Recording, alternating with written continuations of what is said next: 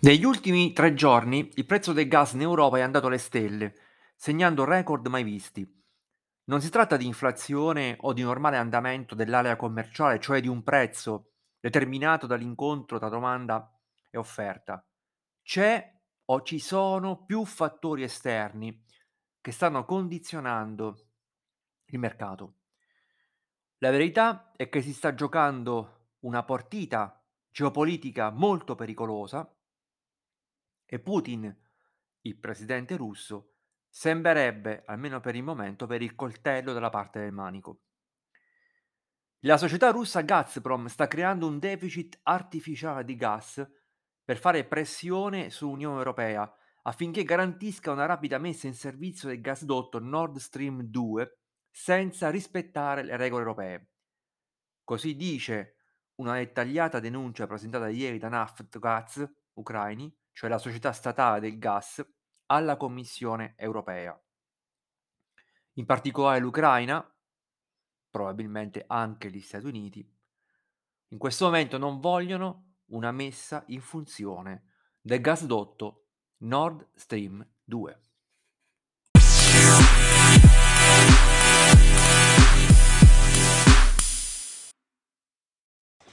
I fatti. Venerdì 17 dicembre, venerdì scorso, il prezzo del gas arriva a costare circa 1600 dollari per 1000 metri cubi, facendo segnare un più 10%. Il successivo lunedì, cioè lunedì 20 dicembre, il prezzo sarà 1723,4 dollari per 1000 metri cubi. L'aumento è pari al 7,7% in più rispetto al corrispettivo del venerdì precedente martedì 21 dicembre eh, le consegne del, di gas naturale russo alla Germania attraverso il gasdotto Yamal Europe vengono completamente interrotte. Motivo?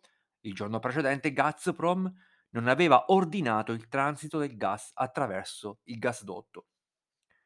La cessazione del flusso fisico di gas verso la Germania attraverso il gasdotto Yamal Europe non è collegata alla situazione attorno al riempimento della seconda stringa del Nord Stream 2. Questa è una storia puramente commerciale, ha detto l'addetto stampa del presidente Vladimir Putin, Dmitry Peskov, ai giornalisti, aggiungendo e la domanda sul motivo dell'interruzione va posta quindi a Gazprom. Nel frattempo, il costo del gas continua a salire. Martedì scorso il prezzo del gas in Europa sale a 2.150 dollari per 1000 metri cubi, stabilendo in una sola giornata un alto record storico. L'aumento è del 27%. Mercoledì Gazprom rifiuta nuovamente per la terza volta di prenotare la capacità del gasdotto Yamal ed il prezzo del gas in Europa supera di nuovo i 2.000 dollari. Intanto ieri, 22 dicembre, la Naftogaz Ucraini la società statale del gas, presenta una denuncia alla Commissione europea. Sostiene che la Russia, che la russa Gazprom sta deliberatamente creando un deficit artificiale di gas per fare pressione sull'Unione Europea affinché garantisca una rapida messa in servizio del Nord Stream 2 senza il rispetto delle regole europee. La storia tra Germania e Russia relativamente alla fornitura di gas e anche alla produzione di impianti eh, di gestione e trasporto di gas è lunga. E la Germania dipende dalla Russia per quanto concerne il gas. In particolare, la Germania è il più grande acquirente di gas straniero, eh, straniero di gas russo, Pensate che 39,2 miliardi di metri cubi l'anno è la portata del gasdotto Yamal Europa, 55 miliardi eh, è la portata invece del Nord Stream, del Nord Stream 1, poi parleremo del 2. Il gas naturale viene importato dalla Germania, eh, in Germania dalla Russia dal 1973 Verbundesgas e Ruhrgas, di cui poi parleremo, sono state le prime società a ricevere forniture di gas nella Germania orientale ed occidentale. Oggi la Germania è il più grande acquirente di gas russo al mondo e le aziende tedesche realizzano numerosi progetti insieme al gruppo Gazprom. Dobbiamo dire che Parimenti Gazprom collabora con aziende tedesche lungo l'intera catena del valore. Dalla produzione del gas in Russia sino alle consegne ai consumatori finali in Germania e all'interno dell'Unione Europea, la cooperazione è molto pregnante e molto intensa perché si spinge fino a progetti sportivi, sociali e culturali. Ma chi è Gazprom? Gazprom è una delle più grandi aziende al mondo dell'energia ed è controllata o parzialmente controllata dallo Stato russo. Detiene le più grandi riserve di gas naturale al mondo. La quota della società nelle riserve di gas mondiali è pari al 16%, in Russia è pari al 71%. In qualità di primo produttore mondiale di gas, Gazprom rappresenta il 12% della produzione globale di gas e il 68% in quella nazionale. Russia e Germania e diciamo anche Unione Europea, sono collegate da estese rotte di trasporto del gas. Ci sono due gasdotti importanti, Yamal Europe e Nord Stream. Il gasdotto transnazionale Yamal Europa attraversa quattro paesi, Russia, Bielorussia, Polonia e Germania. La sua capacità annuale è di 32,9 miliardi di metri cubi di gas. Il gasdotto Nord Stream 1 è costruito attraverso il Mar Baltico porta il gas russo direttamente in Europa, aggirando i paesi di transito. La sua capacità annuale è eh, di 55 miliardi di metri cubi di gas l'anno. Nel 2018 è stata avviata la costruzione del gasdotto Nord Stream 2. La nuova rotta si estende dalla Russia a Germania sempre attraverso il Mar Baltico i fornitori tedeschi delle attrezzature e tecnologie, dai tubi ai prodotti di automazione, partecipano regolarmente ai progetti di Gazprom. Il gruppo Gazprom gestisce finanche 49 stazioni di rifornimento di metano in Germania, ma per quanto riguarda l'ultimo gasdotto, cioè il Nord Stream 2, su questo si sta giocando, come vedremo dopo, una partita ehm, geopolitica non solo commerciale, commerciale è un aspetto molto geopolitica internazionale importantissima e ne stiamo facendo le spese sia noi italiani, ma sia l'intera Unione Europea. La storia della cooperazione tra Germania e Russia inizia nel 1968. L'ex Unione Sovietica e la Repubblica Democratica Tedesca firmano un accordo intergovernativo sulla fornitura di gas naturale. Nel febbraio 70 l'ex Unione Sovietica e la Germania firmano altri accordi sulle forniture di gas naturale, dal, sempre dalla Russia, alla Germania occidentale e la Germania consegna, a sua volta si impegna a consegnare tubi tedeschi di grande diametro all'Unione Sovietica. Nel 72 viene firmato un accordo per aumentare le forniture di gas dell'ex Unione Sovietica alla Repubblica Federale di Germania e accordi simili vengono anche siglati nel 74 e nel 79. Il primo maggio 73 eh, l'ex Unione Sovietica inizia a fornire gas naturale alla Repubblica Democratica Tedesca, la prima azienda a ricevere il gas è la Verbundenetz Gas, che attualmente si chiama Ver- Verbundenetz Gas Agbo che è una società naturale con sede a Lipsia in Germania ed è il terzo importatore di gas naturale e la settima azienda energetica in Germania, la seconda azienda energetica della Germania orientale. Il mercato eh, tedesco del gas tra l'Unione Sovietica e appunto la Germania, da quel momento, cioè a far data dal 1968, non si è mai, mai interrotto. Il primo ottobre 73 l'ex Unione Sovietica inizia, eh, abbiamo detto, inizia a fornire gas naturale, nel 74 si firma un accordo, l'accordo di Orenburg, sul coinvolgimento di costruttori e lavoratori dell'industria del gas della Germania dell'Est e di altri Paesi membri del Consiglio per la mutua assistenza economica nello sviluppo del giacimento di Orenburgsee e della costruzione della dorsale del, gal, del gas Orenburg verso l'Unione Sovietica Western Border, successivamente denominata Soyuz. Nell'81, esattamente nel novembre, Soyuz-Gazport e Ruargas firmano il quarto contratto per la fornitura di ulteriori 8 miliardi di metri cubi di gas all'anno alla Germania Ovest, che forniranno appunto per i successivi, per diversi anni, il gas dall'84 al 2008. Nel 96 entrano in vigore gli accordi di Hamburg tra l'Unione Sovietica e i Paesi membri del Consiglio per la mutua assistenza economica sullo sviluppo congiunto del giacimento di Jan Borgusie e fino al 1989 Verbundesgas riceve gas russi in cambio della costruzione di strutture e della fornitura di attrezzature e tubi della Germania dell'Est, in particolare per la costruzione della dorsale del gas Jamburg Western Border.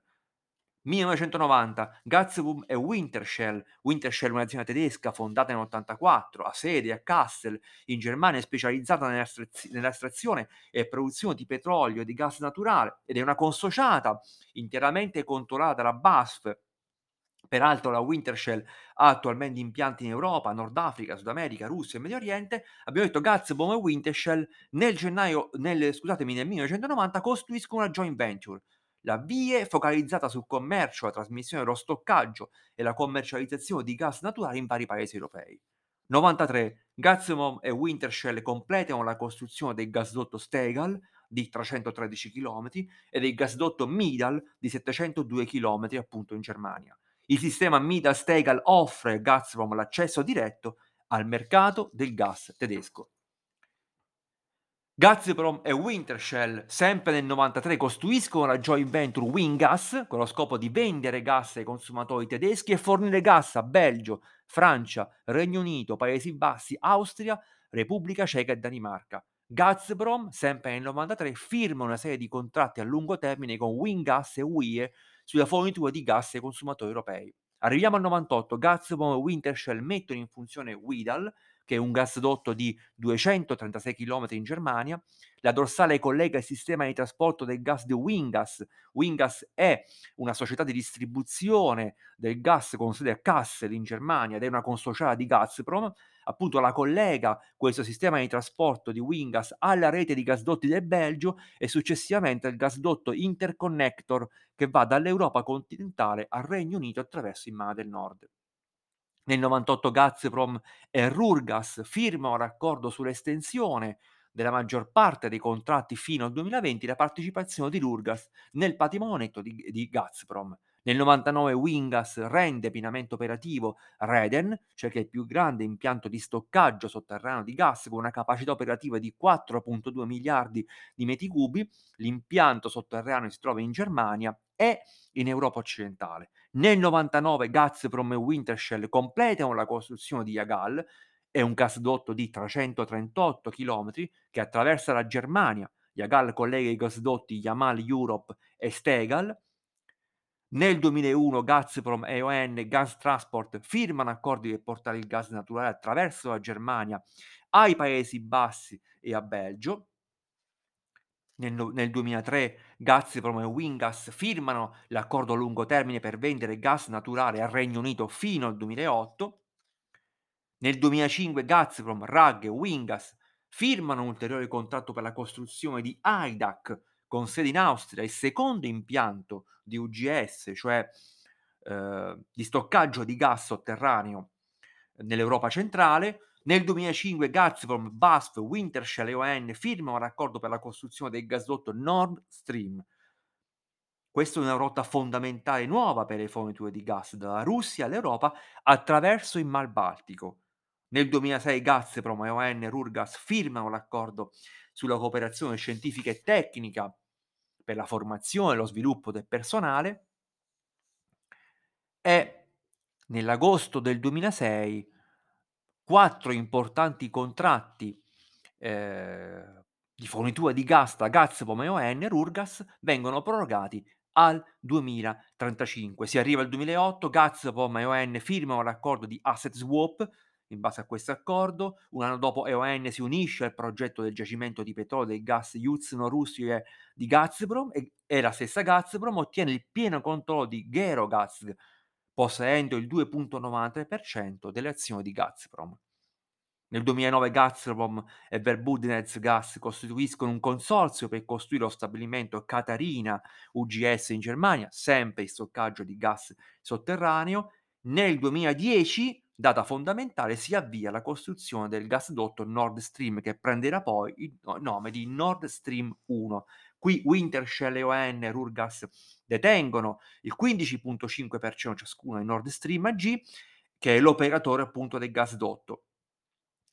Eh, a maggio del 2011 la struttura UGS, il stoccaggio del gas di Idac, è completata. Eh, nel 2011 Wingas completa la costruzione del gasdotto onshore Opel, Opal, scusatemi, che collega Nord Stream alle reti europee di trasporto del gas. Gasdotto Opal, come vedremo poi, formerà poi successivamente oggetto di un contenzioso ehm, europeo eh, e la Germania eh, verrà poi accusata di eh, aver violato appunto uno dei principi fondamentali dell'Unione Europea che è quello di solidarietà appunto energetica, ma questo lo vedremo dopo. Si arriva a settembre del 2011, inizia la costruzione della struttura Catarina UGS in Germania. Ehm, la prima stringa del gasdotto Nord Stream inizia a novembre, l'8 novembre del 2011, le prime consegne di gas commerciale. Addirittura a dicembre del 2011 la Gazprom e Siemens firmano un accordo di partnership strategica che prevede l'ulteriore sviluppo e un rafforzamento della cooperazione tra le aziende del mercato russo e internazionale. Eh, nel 2012 eh, Gazprom e ON Rurgas organizzano il raduno internazionale di veicoli a gas blu. Nel 2012 entra in funzione la seconda stringa del gasdotto Nord Stream che porta la capacità annua del gasdotto a 55 miliardi di metri cubi di gas. Qui gli azionisti, proprio in quell'anno, il 2012, decidono di, di costruire la terza e la quarta stringa eh, de, del progetto che porterà appunto il gas dalla Russia fino alla fino alla mh, mhmm, Germania. Gazprom e Wintershell sempre nel 2012 firmano l'accordo di base giuridicamente vincolante per lo scambio delle attività dei blocchi 4A e 5A dei posti di Akimov nel giacimento di un giacimento russo e ci, questo accordo prevede anche la partecipazione di Gazprom in tutta una serie di attività eh, a monte e a valle del partner tedesco eh, nel 2013 Gazprom e la tedesca eh, Verbunetz firmano un accordo fino al 2030 sulla una cooperazione scientifica e tecnica. Eh, addirittura nel 2013 Gazprom e Wintershell firmano il master agreement relativo a uno scambio di asset in base al quale Gazprom aumenta la sua quota in Wingas, WE e WIE, eh, le joint venture focalizzate sulla vendita e lo stoccaggio di gas in tutta Europa quindi aumenta la sua quota in queste joint venture, sale al 100% e ottiene una quota del 50% in Wiz, che è una società che si occupa di esplorazione e produzione di idrocarburi nel mare del nord. Wintershell a sua volta guadagna il 25.01% nei blocchi 4A e 5A dei giacimenti di Akimov, nel giacimento appunto di petrolio, gas e condensati in Russia. Nel 2015 Gazprom, BASF, Uniper, Engie, OMF e Shell decidono di costruire il gasdotto Nord Stream 2 con una capacità di 55 miliardi di metri cubi. Eh, questo è un gasotto che va dalla Russia fino alla Germania attraverso il Mar Baltico, quindi si sviluppa parallelamente con il Nord Stream 1. Il nuovo gasdotto dicono le società, migliorerà sostanzialmente l'affidabilità delle forniture di gas ai consumatori europei per decenni a venire. Ehm, nel settembre del 2018 inizia la costruzione del gasdotto Nord Stream 2 che viene avviata nel Mar Baltico. Ora è importante capire la storia del Nord Stream 2 perché la storia inizia nel lontano ottobre 2012 quando i soci eh, esaminano dei risultati preliminari su uno studio di fattibilità della terza e quarta stringa del gasdotto e giungono alla conclusione che la realizzazione del Nord Stream 2 era tecnicamente ed economicamente fattibile ehm, nell'aprile del 2017 Nord Stream 2 AG, che è la società, ehm, di gestione, diciamo, di questo gasdotto che ha sede in Svizzera, firma degli accordi di finanziamento per il progetto del gasdotto Nord Stream 2 con Engie, OMV, Royal Dutch Shell, Uniper e Wintershall. Queste 5 società energetiche europee forniranno finanziamenti a lungo termine per il 50% del costo totale del progetto. Quindi questo è un aspetto fondamentale. Il 50% del costo del progetto è finanziato da 5 società energetiche europee. Nel 2018 iniziano le operazioni di posa eh, in opera delle tubazioni nel Mar Baltico, nel 2021 viene completata la costruzione, a settembre 2021 di quest'anno, del Nord Stream 2. Ma c'è un ma. Nord Stream 2 per essere messo in funzione ha bisogno di due autorizzazioni. La prima deve provenire dalla Federal Network Agency tedesca e la seconda successiva dalla Commissione europea. L'agenzia tedesca, per chi non lo sapesse, ha deciso di sospendere il procedimento di autorizzazione. Recentemente il nuovo ministro tedesco dell'ambiente, Annalena Baerbock, ha detto che l'autorizzazione della Federal Network Agency nazionale non arriverà neppure nel primo semestre del prossimo anno, quindi Nord Stream 2 è autorizzato, peraltro non vorrei sbagliarmi, ma mi sembra di aver letto che è anche stato riempito di gas, ma non è ancora in funzione, quindi non può portare gas in Europa senza queste autorizzazioni.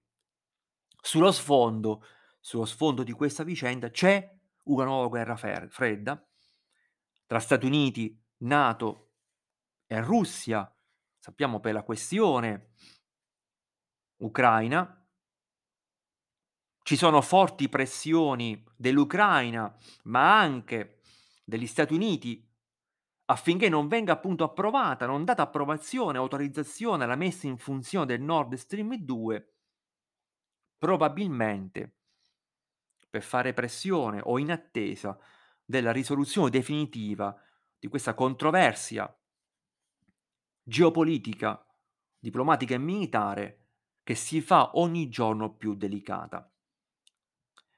Intanto ieri, dobbiamo registrare 22 dicembre, la Naftogaz Ucraini, che è la società statale del gas, ha presentato una denuncia alla Commissione europea. Sostiene che la società Gazprom russa starebbe abusando della sua posizione dominante nel mercato europeo del gas. Naftogaz chiede oggi alla Direzione Generale della Concorrenza di adottare le misure immediate per normalizzare la situazione. Il CEO di Naftogaz Yuri Vitrenko ha affermato ieri che Gazprom ha ridotto drasticamente la fornitura di gas naturale al mercato spot europeo, lo abbiamo detto inizialmente, nonostante la crescente domanda di mercato e impedisce così in questo modo ad altre società di fornire gas aggiuntivo all'Europa e di competere con Gazprom. Questa è una delle cause principali, dice Vitrenko, della crisi che contribuisce a registrare alti livelli di prezzi del gas in Europa le azioni poste in essere da Gazprom sono anticoncorrenziali e hanno significative conseguenze e hanno significative conseguenze negative per tutti i consumatori europei. Naftogaz, in quanto importatore, importante acquirente di gas sul mercato europeo, ha subito perdite, dice Vitrenko, a causa di questi abusi e chiede alla Commissione appunto di rispondere in modo mh, appropriato. La denunzia di Naftogaz Naftogaz è molto, è molto dettagliata, in particolare evidenzia tre abusi specifici, il deliberato rifiuto di Gazprom di riempire adeguatamente eh, eh, gli impianti di stoccaggio del gas dell'Unione Europea, che sono di proprietà di Gazprom, eh, di, eh, ma di una mancata prenotazione, lo abbiamo detto, uh, di Gazprom di significative capacità di transito a lungo termine di gas, lo ha fatto e questo ha portato all'interruzione del gasdotto Yamal Europa per cui la Germania non ha avuto il gas, l'interruzione brusca e senza fornire giustificazioni mh, da parte di Gazprom della vendita di gas attraverso la propria piattaforma di vendita elettronica.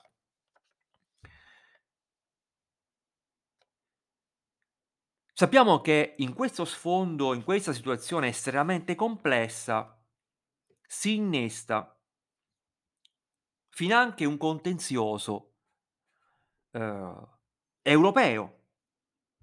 Che cosa accade? Nel 2019 il legislatore dell'Unione Europea decide di modificare la direttiva sul gas del 2009.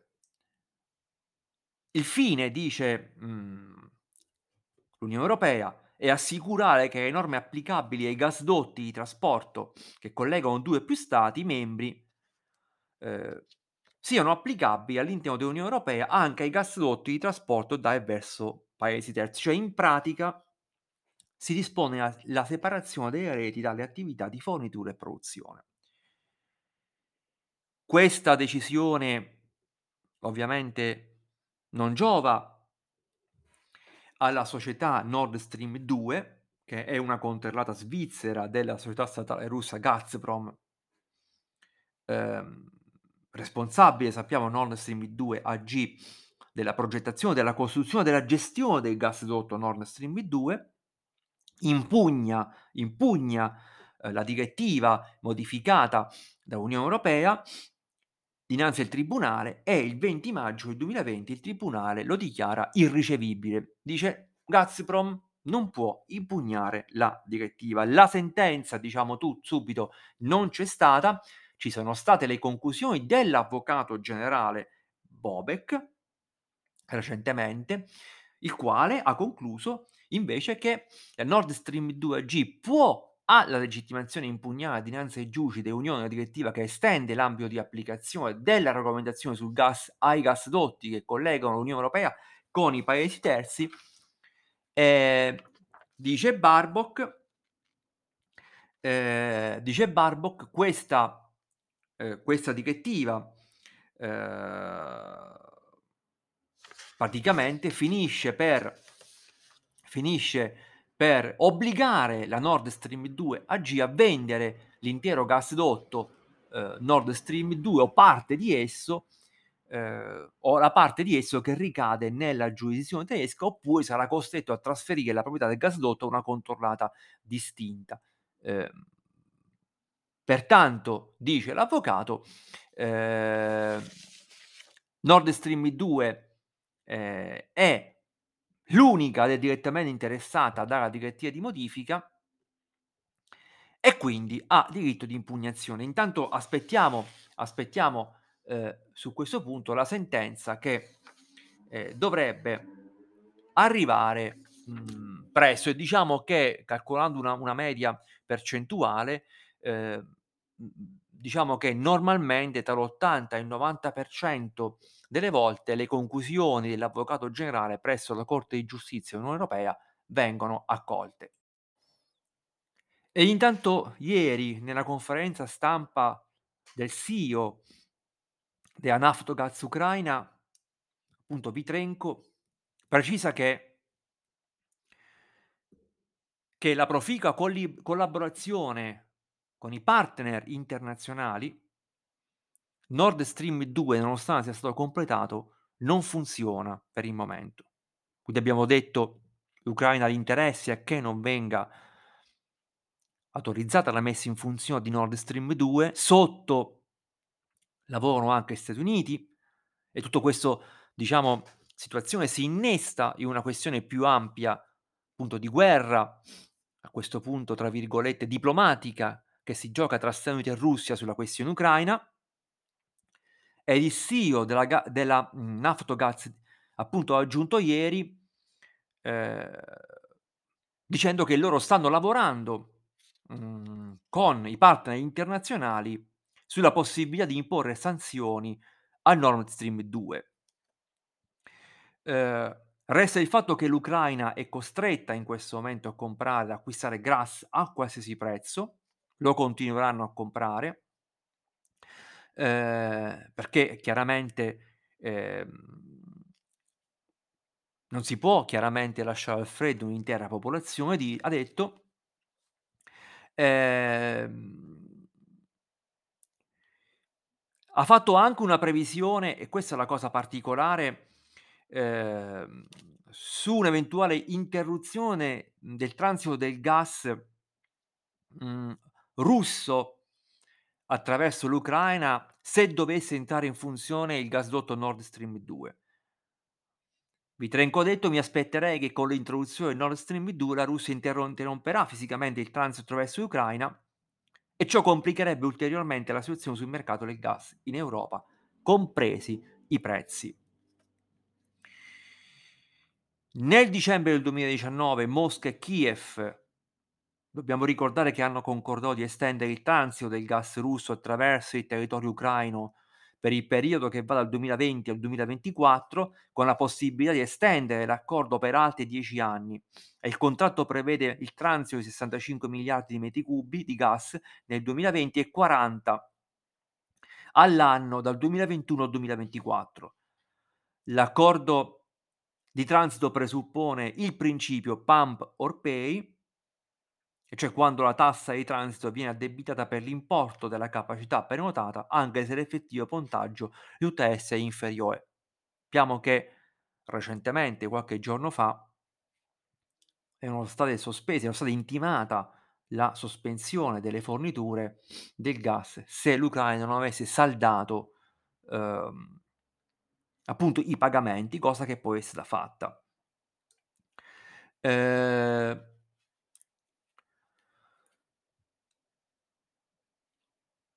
Allora, il trasporto va detto poi anche ag aggiungiamo questa considerazione, che il transito del gas russo verso l'Europa attraversa attraverso il sistema, diciamo, di trasporto ucraino è stato di 55.8 miliardi di metri cubi ed è stato il più basso degli ultimi 30 anni. Ehm il 30 novembre scorso il segretario stampa del presidente russo Dmitry Peskov ha affermato che la discussione, la controversia con Kiev su su s tema su sul tema riguardante il proseguimento del transito del gas russo attraverso l'Ucraina dopo il 2024 e ha detto: "Sarà possibile solo se Gazprom avrà acquirenti finali in Europa per il gas". Ehm, ovviamente torniamo al solito discorso, Kiev ha ripetutamente accusato la Russia di utilizzare le forniture di gas come arma geopolitica. Ovviamente l'Unione Europea ne subisce gli effetti per questa politica scellerata, uhm, portata avanti, uhm, in Unione Europea. Eh, mi riferisco in particolare alle decisioni adottate dai singoli stati come la Germania o l'Italia di aver detto no, ad esempio, al nucleare, uhm, o non aver insistito per esempio sul ehm su su per esempio la la la la la l'apertura di nuovi di nuovi per esempio, mhmm, gasdotti o comunque una politica energetica che di fatto non è esistita, perché tutta la materia è stata, lo stiamo dicendo oggi, gestita da 50 anni dalla Germania, per cui la politica energetica la politica energetica europea si è, ehm, in qualche modo sviluppata, plasmata su quelli che sono stati i desiderata della Germania la quale, come abbiamo detto, ha degli intimi rapporti commerciali, uhm, con la Russia. L'Ucraina ha una sua posizione ehm, vede il Nord Stream 2 lo considera un gravissimo errore, ehm, commesso dalla Merkel, perché chiaramente bypassa il territorio ucraino dice che, ehm, il Nord Stream 2 porta dei rischi per la sicurezza nazionale e minaccia ovviamente la sicurezza delle forniture di gas in tutta l'Europa. Però dobbiamo dire che la la Russia, come abbiamo detto all'inizio dice che questo è un progetto commerciale e che viene realizzato con partner europei e che Mosca non ha mai usato risorse energetiche come strumento come strumento di pressione. Discorso a parte e concludiamo, meritano, eh, la questione degli impianti di stoccaggio sotterranei. Dobbiamo dire che il livello delle riserve, almeno questo a novembre, gli impianti di stoccaggio del gas di Gazprom non solo non aumenta, ma, ma diminuiscono nonostante la crescita delle forniture fisiche di gas russo Europa, tanto che il livello di riempimento degli impianti di stoccaggio della Gazprom in Europa rimane tre volte inferiore alla media dell'Unione Europea e quest'anno è fisicamente impossibile recuperare questo ritardo. Eh, I più grandi impianti di stoccaggio sotterraneo di gas di Gazprom sono Reden, Jemgun in Germania, Aidak in Austria, eh, non sono ancora passati alla modalità di intenzione intensiva, cioè di accumulo delle scorte. Le riserve sono ad un basso livello, criticamente basso. Putin aveva ordinato a Gazprom di intensificare il pompaggio agli impianti UGS l'8 novembre scorso, eh, subito dopo aver riempito ovviamente gli impianti di stoccaggio russo. Ma ci sono dei problemi. Secondo gli operatori europei di stoccaggio sotterraneo di gas, il 9 e il 10 novembre a Reden sono stati pompati solo 2,8 milioni di metri cubi. Il livello delle sue riserve a novembre è sceso al 10% circa. Eh, da Jemungsen 87.4 ad Irak 52.4. Il livello medio delle scorte per tutti gli impianti di stoccaggio in Europea, secondo Agsi Plus, è del 75.3%, probabilmente a dicembre è sceso ulteriormente e si cominciano a prelevare scorte. Motivo, chiaramente gli stati fanno ricorso all'utilizzo de- delle scorte per ovviamente eh, acquisire gas ad un prezzo economicamente più vantaggioso. Eh, addirittura qui è ancora più critico l'impianto di stoccaggio di Gazprom a Bergemer cioè nei Paesi Bassi è pieno solo al 30%, anche se in aumento. Ehm, va detto a titolo di cronaca che il 9 novembre Gazprom ha annunciato di aver approvato e avviato l'attuazione eh, del piano di pompaggio del gas nei suoi impianti europei. Tra l'altro, e non da ultimo, le riserve eh, degli, diciamo, le riserve degli impianti UGS di gas in Europa sono legate peraltro anche a un incidente che si è verificato ad agosto nell'impianto eh, del gas condensato a Novo Uregoi, ha ridotto il rapporto a gasdotto Yamal Europa tra i 35 e i 50 milioni di metri cubi al giorno e tanto che per adempiere i contratti Gazprom ha dovuto eh, attingere alle riserve in stoccaggio. Eh, quindi c'è un problema, concludiamo, di prezzi, eh, lo abbiamo detto, c'è un problema anch'esso gravissimo, e cioè che abbiamo in questo momento delle riserve Gazprom pericolosamente basse, proprio quando l'inverno si fa più duro. Io sono Gabriele Vinare, vi saluto al prossimo podcast.